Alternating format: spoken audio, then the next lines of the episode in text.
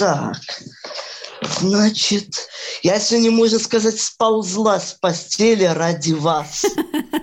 Ну, это круто. Не, ну как бы все равно вставать надо, работу делать, но просто, так сказать, вы ускорили этот да, процесс. Да, мне бы тоже хотелось, чтобы кто-нибудь иногда утром ускорял этот процесс. Зимой сейчас так сложно вставать, просто Ну вот после, после Нового года, кстати, полегче будет. Так, сейчас я наушники втыкаю. Так, алло, меня слышно, слышно. да? Слышно.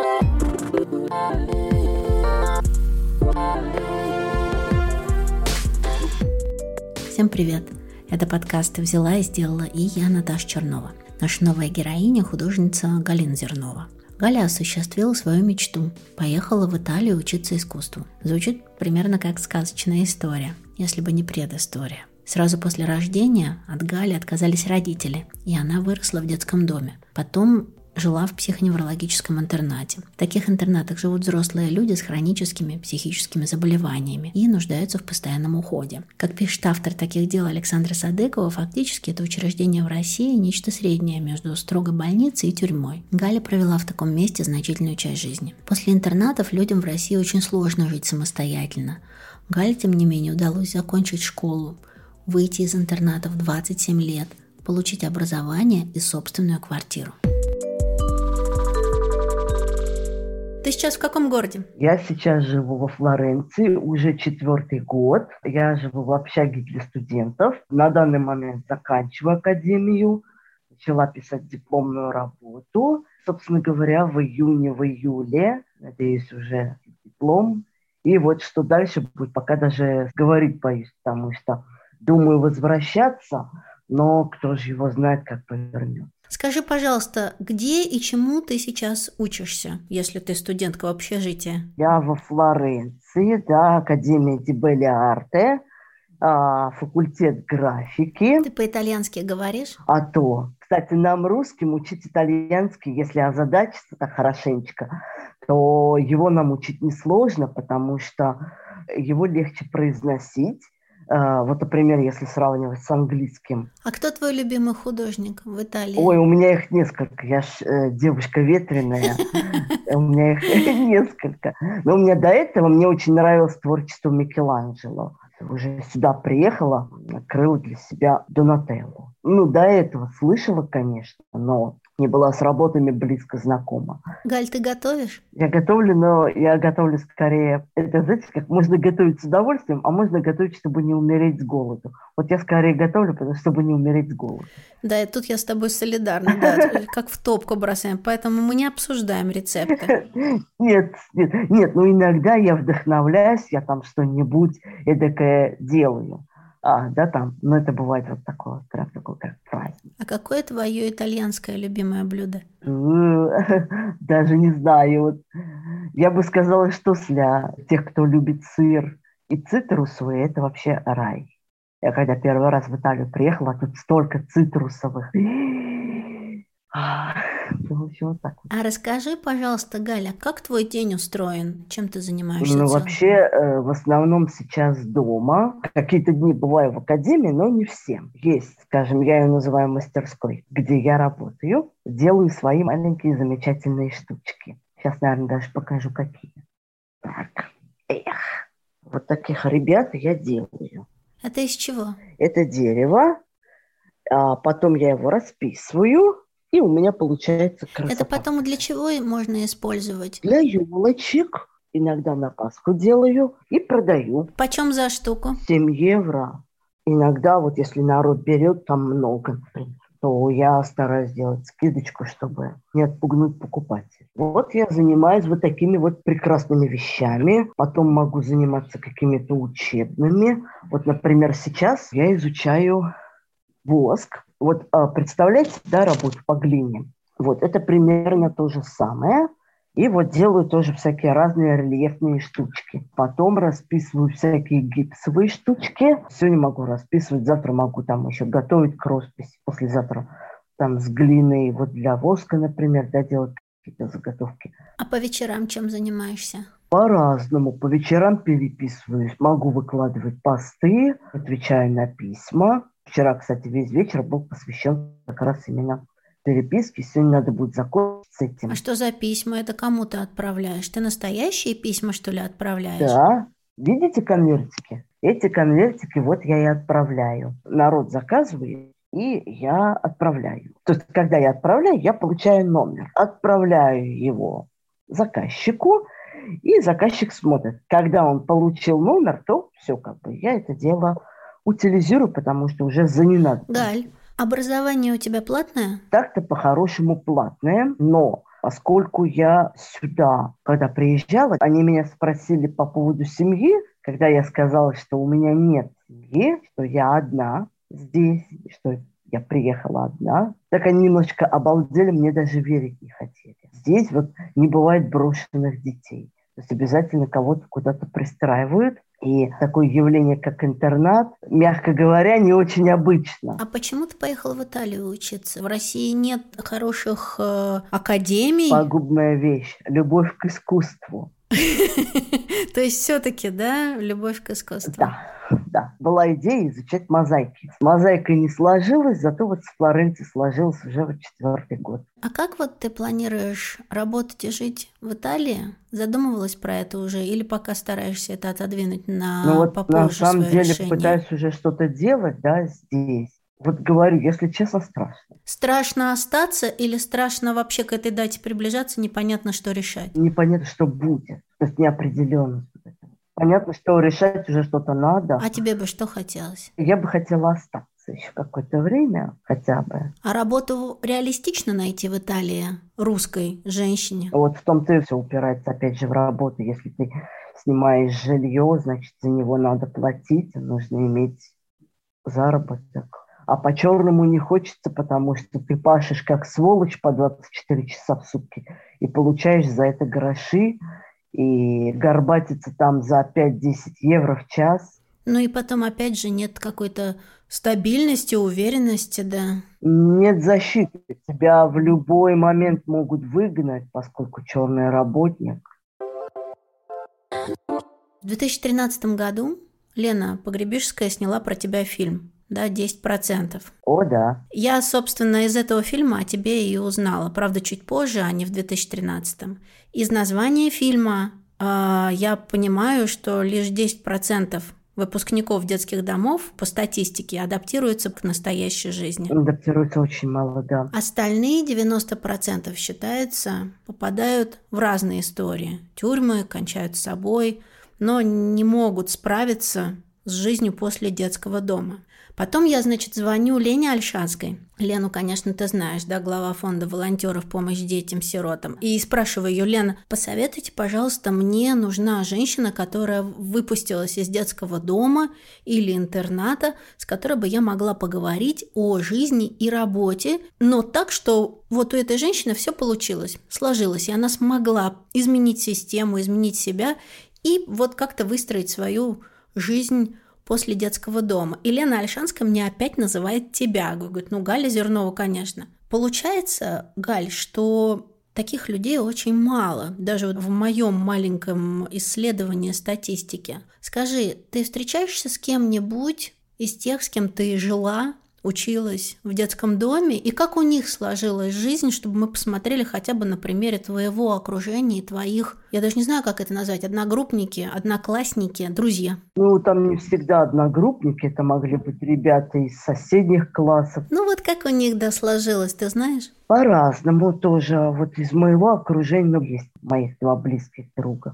работают на одной работе, они с детства дружат, у каждого по паре. Один из них вот когда года два-три получил квартиру, второй вот уже давно получил, да, то есть у них и по паре, и по квартире, и они работают, получают хорошие деньги серьезные организации работают. Потом есть девочка Юля, вот у нее такая же история, да, она получила квартиру, она переехала вот так же из детского во взрослый, как и я, потом оттуда уже получила квартиру, работает, а ей все нравится, работает где-то недалеко от дома, и с ней еще живет вот девочка, да, Татьяна, мы дружили вместе. Вот у нее двое мальчиков родилось прекрасных, она вышла замуж, в общем, у них все хорошо. Есть ребята, с которыми я перезваниваюсь, которые живут в интернате. Есть ребята, которые живут на пятидневку. Вот одна девочка, она, например, так и живет а, у меня, да, я с ней перезваниваюсь, мы какое-то время жили вместе, мы с ней перезваниваемся, и она живет на пятидневке. Пять дней в городе? Нет, нет, нет.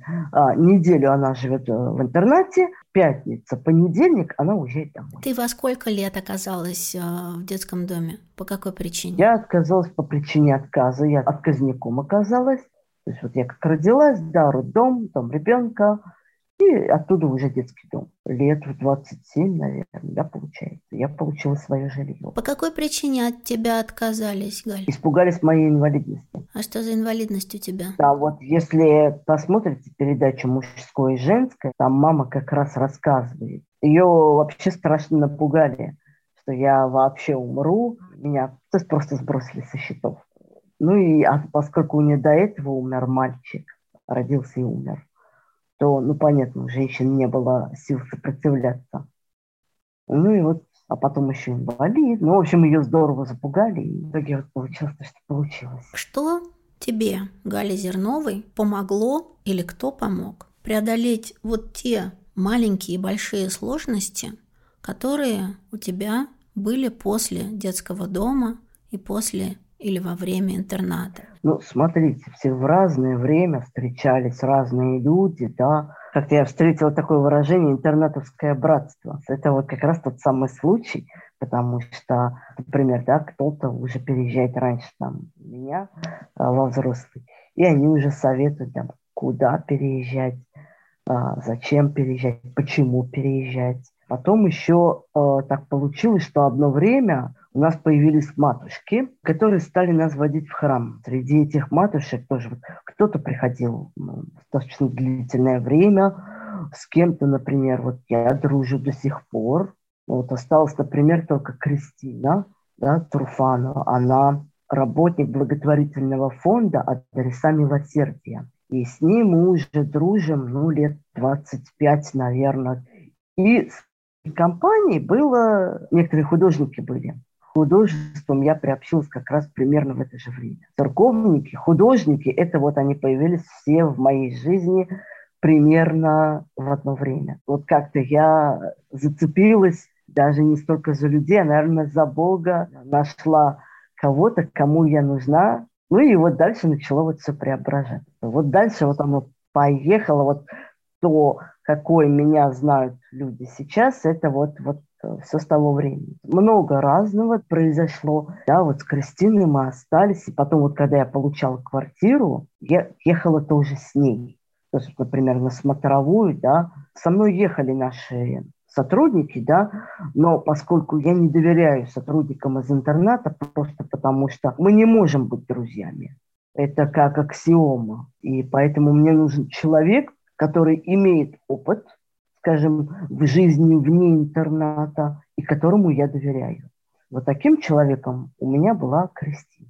Галь, а это скорее случайность твоя встреча с Кристиной? То есть тебе прям вот повезло встретить человека, который помогает тебе идти через разные жизненные задачки? Нет, я не думаю, что это случайность. Ведь в конце концов, я же говорю, вот так получилось, что у нас, скажем, началось все с очень активной матушки одной, которая вот очень долгое время водила ребят в храм. Понятно, что мы все не молодеем, и она просто готовила себе смену, просто брала с собой вот матушек в силу своей активности. И дальше вот просто из этого народа кто-то уходил, кто-то оставался.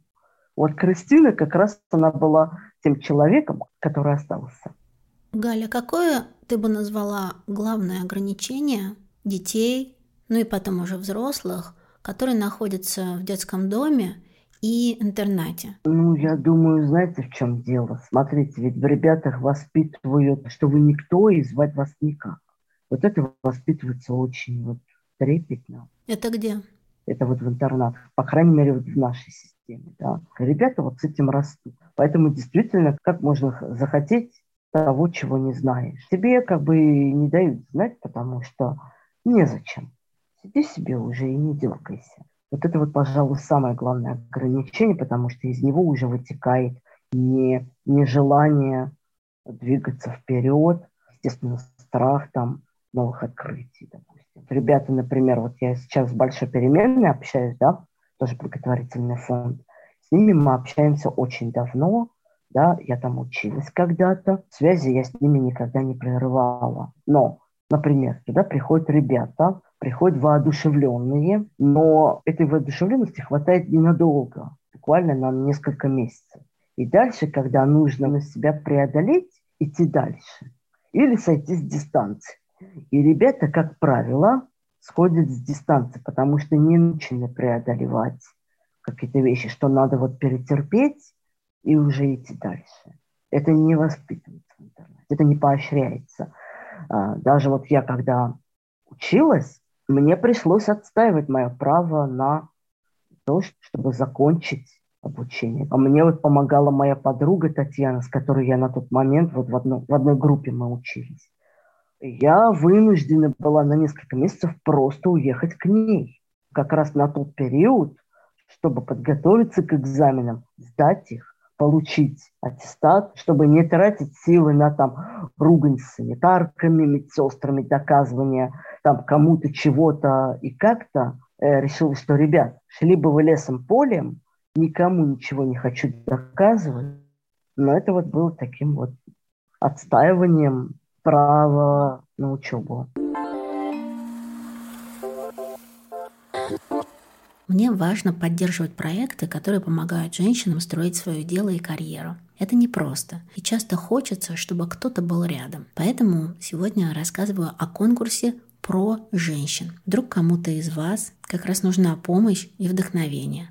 Конкурс придумали Игорь и Екатерина Рыбаковы. Участвовать очень просто и абсолютно бесплатно. Попасть на конкурс может любая женщина, готовая презентовать свой проект в сфере предпринимательства, благотворительности или творчества. Можно выиграть travel грант, работу с опытным ментором и также есть денежные призы до 100 тысяч рублей.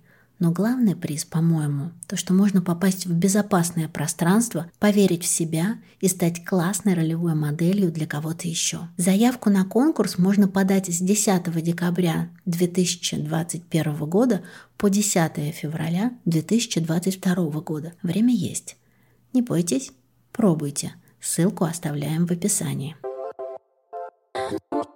Галь, когда ты познакомилась со своими родителями настоящими? совсем недавно, вот э, когда уже жила в Италии третий год. Это декабрь 18 года. Вы что, реально встретились в прямом эфире в первый раз? Да. Галя впервые встретила своих родителей на шоу «Мужское и женское». А как ты вот к этому относишься, что ты никогда не видела своих родителей, и в эфире, в прямом, тебя же предупредили, что они придут? Нет. И что ты, не побоюсь этого слова, почувствовала? Да ничего, мы же чужие люди. Ну вот э, мы перед фактом поставили. Чего ради рейтинга не сделаешь. Такой, наверное, вау, сопли, слезы в прямом эфире. Нет, я для себя решил, что никаких соплей на всю страну не будет. Не плакала? Нет. Но вот тогда в прямом эфире это действительно первая встреча вот такая вот. Я вообще не знаю, как мама отважилась на это. Она-то, в отличие от меня, знала, куда едет. Она, в отличие от меня, знала, что, что она встретится со мной. Вот. Так что как она на это отважилась, я вообще не понимаю. Но вы не разговариваете про, про нет, прошлое? Нет. Считаешь ли ты, что вы стали сейчас семьей? Ну, это сложный вопрос, потому что, ну как, в одночасье. Я-то встретил их, мне уже было за 30, мне было на тот момент 35. И я тут все смеялась, что чтобы встретить родителей, нужно было ехать в далекую Италию. Неплохо. Неплохой повод поехать в Италию. Не знаю, не знаю. То есть я совсем по другому поводу ехала, но потом уже даже очень многие мои друзья начали смеяться, может быть, там еще что-нибудь найдешь в Италии. Ну, в общем, вот так вот. А родители твои кто по профессии? Художники? Они как раз, вот мама пыталась поступить куда-то тоже в художественный колледж, но не получилось. Так что у меня вот, я так сказать, вырвала эту возможность, что называется, у тебя сейчас своя квартира, и ты, как ты рассказывала в одном интервью, получила ее очень быстро, всего за три года, по сравнению с другими случаями, когда ребята получают там по 10, по 12 да, лет, ждут да, свою квартиру. Да. В этом месяце я прочитала несколько материалов, тоже не была погружена в этот вопрос, про такие социальные гетто, в которых селят выпускников детских домов и интернатов в одни и те же дома рядышком. Так проще закупать жилье, но при этом оказывается такая не совсем хорошая поддержка ребятам, потому что рядом с ними не оказывается никого, кто больше погружен в настоящую жизнь. У тебя рядом с тобой живет кто-то из выпускников Нет. детских домов или интернатов? Я никого. Кстати, часто случается. Такое было плюс-минус всегда. Это где, в каком районе у тебя? Это Ясенево. О, чудесный район. Но знаешь, иногда то, о чем ты очень сильно мечтаешь, а я понимаю, что свой дом – это большое достижение. Это большое достижение. Это Извини, очень... пожалуйста, но это собственный унитаз, собственный душ, собственная кухня. Ты можешь ходить в чем хочешь, вешать что хочешь, а можешь вообще спать на полу. Ну, то есть это свобода. Вот ты что сделала первым делом? Ходила в трусах по квартире или пекла пироги? Или, ну, можно сказать и так. Я навела там ужас, ужас, ужас. Наконец-то. Так вот расслабиться сильно долго мне не пришлось. Так получилось, что э, у меня получение квартиры и поступление в колледж случилось не просто в одном году, а в одном месяце. Все счастье сразу обрушилось да, на да, тебя. Да, поэтому долго балдеть мне не пришлось. Там выходные я еще, э, там какая-то бесформенная амеба. То есть это можно было себе иногда позволить. Первый год у меня был ужас, потому что коробки завезли, а разбирать их некогда. Я вот утром учусь, потом еще оставалась на факультативы в колледже, да, то есть я в колледже первые два года вообще жила. От звонка до звонка, что называется. Ну, в 9 утра, допустим, да, у нас начиналось. И часов 8 вечера ты уходишь, потому что инициативы, на которые я оставалась. Приходила домой, а, что-то там мы ужинали, например, да, с моей подругой Татьяной, как раз которая в тот момент какие-то сложности испытывала, и вот тут я ее пригласила к себе, вот уже как бы в память о том, что когда-то она мне помогла, а теперь ей нужна была помощь. Давай ко мне. Вот этот вот мой первый год, мы вместе с ней, и она тоже в этом же году поступила учиться в педагогический. Ну, представьте себе. Вот мы, значит, там среди этих коробок. Обе приходим поздно. И понятно, что когда это разбирать. Она мне потом рассказывала, говорит, у нас стол обеденный он же стол для учебы, он же еще что-нибудь, он же, то есть он для всего. К нам как-то гости приехали, помню, на Новый год, и я их сразу, ребят, говорю, мне вас, говорю, селить некуда. Я смогу вас принять, там кое-как накормить, потому что я только что приехала, но не разбирала. Ты рассказала и в интервью, и сегодня уже начала говорить мне, что твоя любовь к рисованию началась с учительницы по рисованию, которой ты помогала делать плакаты, да, там что-то, какие-то мероприятия или спектакли. Но при этом, когда ты уже из детского дома переехала в интернат, ты говоришь, что ты там работала в прачечной. Вот как ты в себе не загубила желание развивать потом какую-то художественную жилку? Но смотрите, там же вот есть что-то, чем ты должен заниматься, чтобы иметь заработок. И есть что-то параллельное, чем ты занимаешься просто потому, что вот душа просит. Вот это примерно то же самое. Я в прачечной работала, но я уже вот, например, ходила на подготовительные курсы в колледже. Вот в какой момент ты решила, что рисование, художественный промысел будет твоей профессией? Именно этим ты будешь зарабатывать деньги? Это, наверное, вот как раз тот самый вот когда первые походы в храм, там были художники.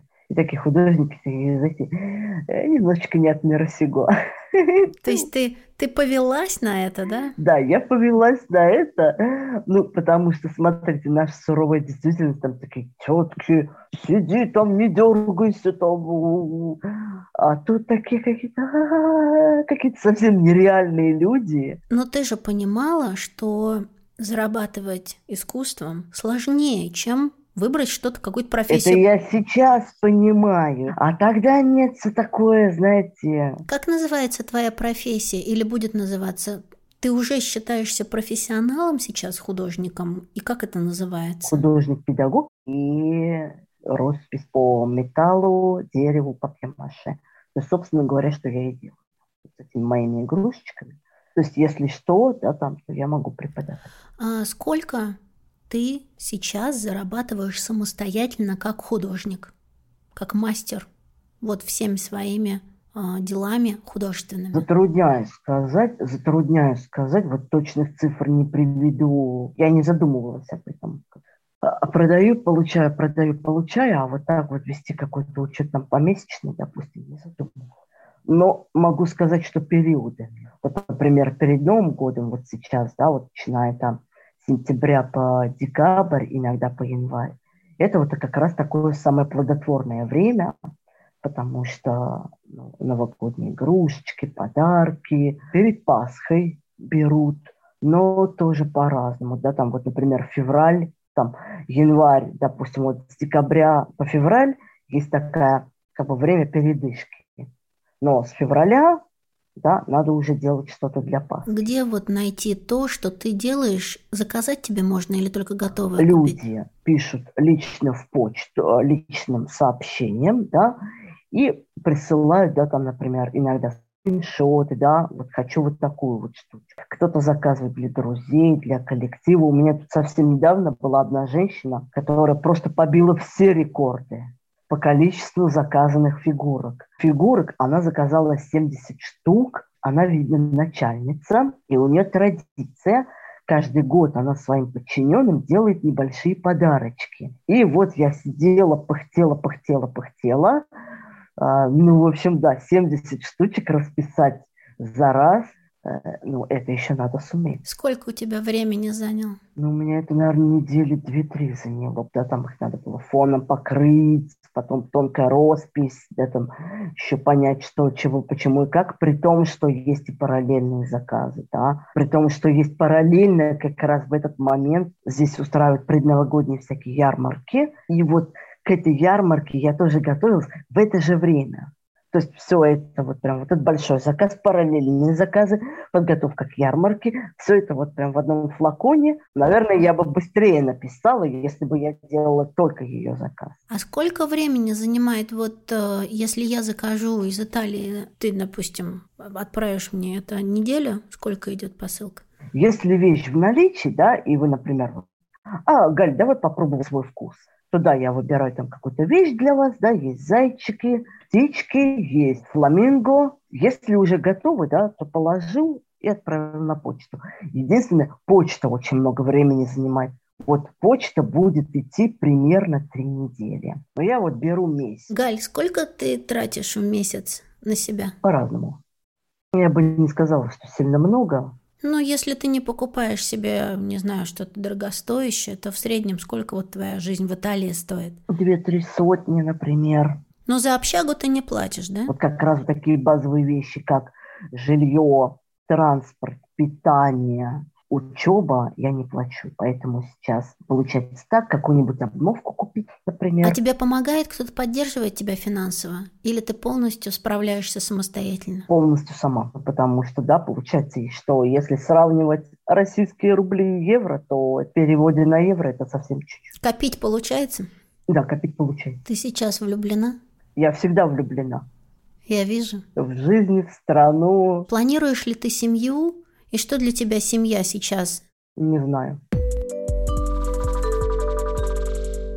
Напоследок рекомендую вам своих друзей. Подкаст «Деньги Джоули Дракона». Это такой гибридный проект о финансовой грамотности, популярной науке и массовой культуре. В одном выпуске ведущие могут обсуждать блокчейн и криптовалюты, а в другом – историю дизайна. Но про деньги говорят все-таки чаще, понятно и просто – Советую для просвещения.